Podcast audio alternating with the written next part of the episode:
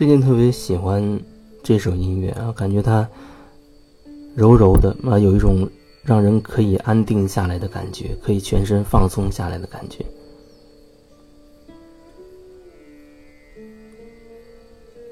不知道每一次你在听我的分享的时候，你是处在一种什么样的状态？是很急急忙忙的赶路，或者休息的时间随便听一下。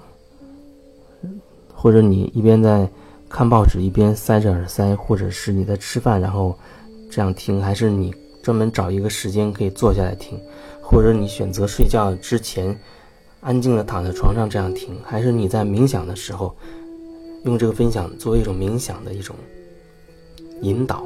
我知道你是用什么状态来听我的分享的，不过用什么状态，用什么方式。都没有关系，就像我一直也会说，我说了什么内容一点都不重要，我的内容一点都不重要，关键是你听了我的内容之后，你的感觉，你的感觉，是通过我的内容激发出来的，那是你本来就有的感觉，只是经由我，把你内心早就有的感觉牵引出来了。如果说你没有的话，我从你面前经过，你不会有任何感觉。很多人从你面前走过，你完全没有感觉。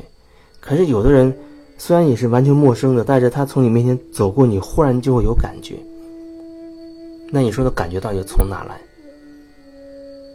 我分享一个角度，就是你原本内心就有，你不可能去给出，或者说你不可能去表达出你原本没有的那个东西。一套方法，一套工具，你你根本就不知道，你没有办法去说，一定心里面有，你才能表达出来。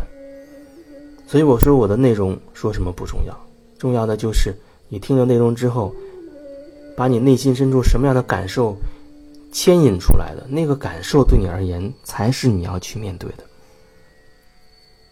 这就是我经常说的，看自己。看自己，你面对我的分享是这样。如果你可以做到，那么你在平时工作生活当中去面对你的老板、你的朋友、同事、闺蜜、父母等等所有的人，认识不认识的，那你都可以用这种状态去感受一下。哎，这人跟我说话好像出言不逊。哎，当你有这种感觉的时候，你要看清楚。他的那个语言，也许他自己都不知道他在说什么。可是为什么你心里会有觉得他出言不逊、冒犯你的感觉？你为什么会有被冒犯的感觉呢？那这就是你的一个怎么说呢？限制你的一个信念。因为当你觉得被冒犯的时候，你一定会不太舒服。那一个方式，你可以。更深入的去挖掘，什么时候你觉得好像曾经最早你就被冒犯了，有这种被冒犯的，或者小时候发生了什么事情，或者哪个阶段遇到了什么重大的变故，让你觉得被冒犯了，让你印象非常深的一件事。那有的时候那事情可能都忘记了，可是这种被冒犯的感觉就烙印在你心灵深处，然后通过你眼前的这个人的这几句话。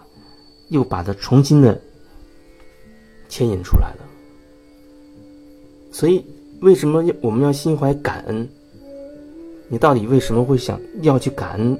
特别是感恩那些冒犯我们的人，他的冒犯对你而言，你可以通过他的言行举止，挖掘到自己内心深处从来没有看到过的一些意识，然后你可以清理它，转化它。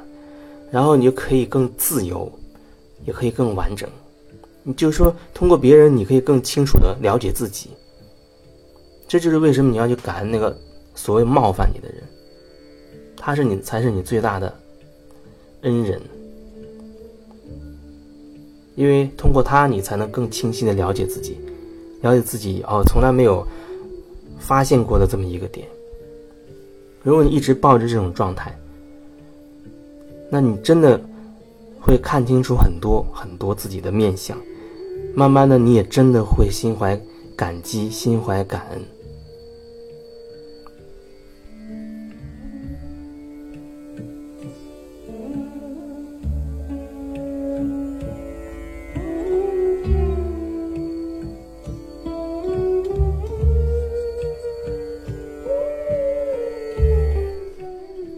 随心所欲和一心而活到底有什么不一样的地方呢？如果我的感觉直觉上就是一种好像是偏头的、偏头脑的，而一种是偏内在的。一心而活就是你真的可以感受到你心里面那个感觉、情绪也好，或者你身体的感觉也好，哦，我这里不舒服了，或者我觉得。我现在吃一个苹果，我会很开心。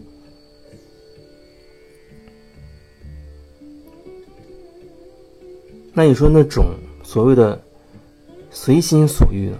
随心所欲，